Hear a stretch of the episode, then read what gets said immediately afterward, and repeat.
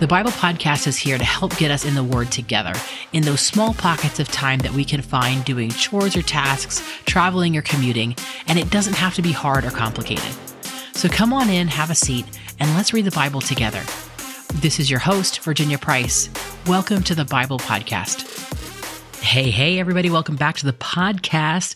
How is it going, Bible fam? Are you feeling like you are on top of the world or just, getting by? I don't know exactly quite myself, but I'm feeling pretty good today.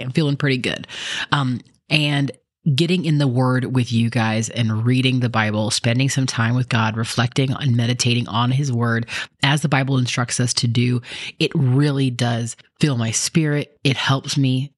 I pray for that for every one of you listening to this podcast, and I am happy. I'm happy to be here with you. Head over to @_theBiblePodcast on Instagram. Connect with us there. Say, hey, how you doing? I want to see what's going on with you guys and how you guys are implementing this daily quiet time with your life and with your routine. So we're going to keep going on that today. We're going to get in Mark chapter 7. We're talking a little bit about our purity and how important our quiet time is to keep you in God. Okay.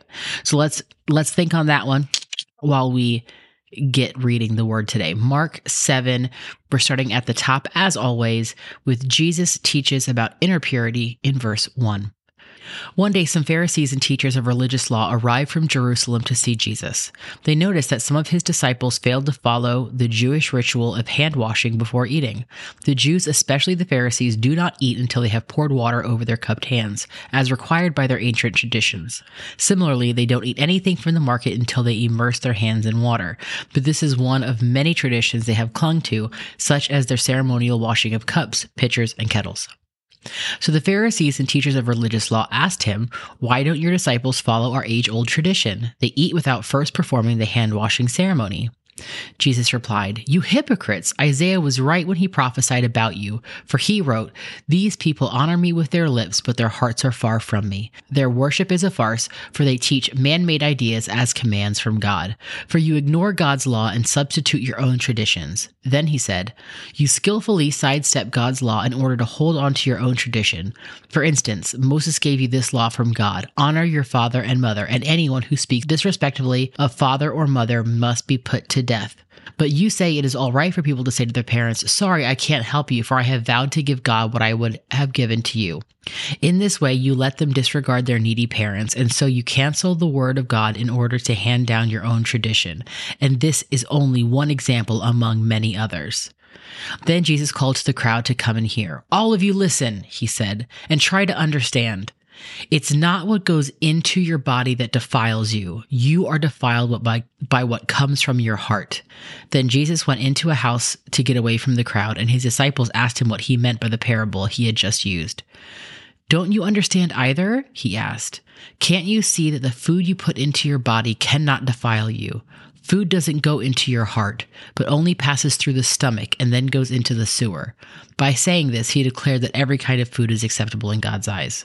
And then he added, "It is what comes from inside that defiles you. For from within, out of a person's heart, comes evil thoughts, sexual immorality, theft, murder, adultery, greed, wickedness, deceit, lustful desires, envy, slander, pride, and foolishness.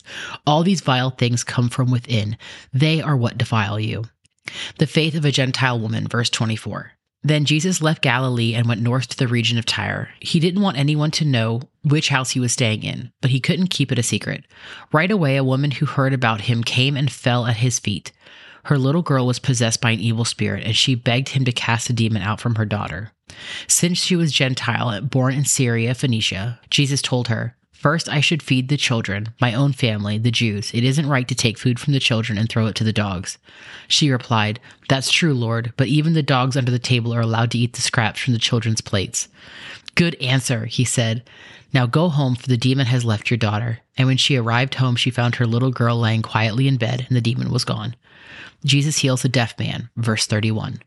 Jesus left Tyre and went up to Sidon before going back to the Sea of Galilee and the region of the 10 Towns.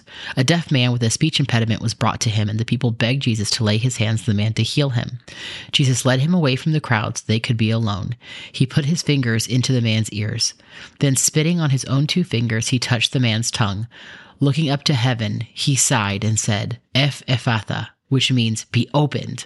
Instantly, the man could hear perfectly, and his tongue was freed so he could speak plainly. Jesus told the crowd not to tell anyone, but the more he told them not to, the more they spread the news.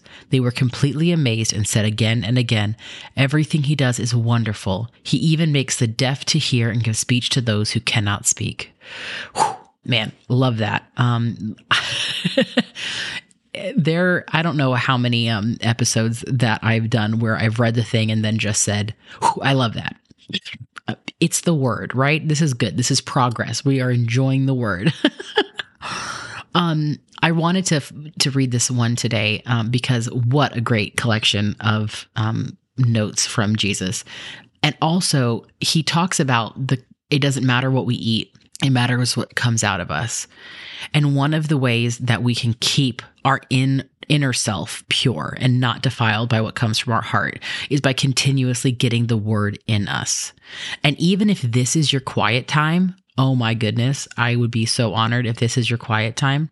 But even if this is your quiet time, if this is your moment to read the word, really let it read you, let it sink into you, let it change how you act and how you do things in your life, because that is, I feel like, the true purpose of the Bible and the Word. This is just my opinion, is to point people to Jesus for their salvation and all of the things that go into that, and to keep us right and to grow us and mature us until the day of our salvation and our entrance into heaven. And that is a wide-ranging thing. There's so many components that go into all of that.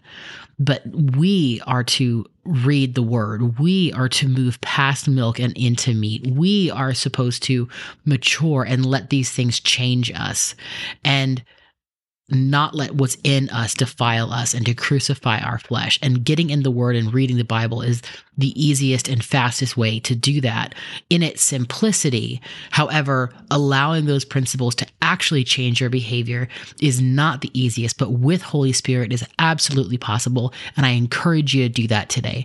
Find something in this verse, find something in this chapter, find something that just kind of like hits a nerve inside of you of like, oh, maybe I'm not quite doing that. And have that be your prayer today. Have that be the cry of your heart, that God would open up a circumstance, open up a situation, and open your eyes to see how you can move in that and change for the better in that way.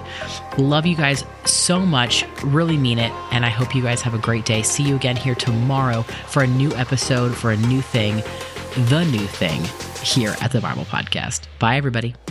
Thank you for joining me today. I'm so glad to have you in our audience, and I hope you come over to our Instagram and join our community there at _the Bible Podcast. Our podcast is a ministry production of The Sevenfold.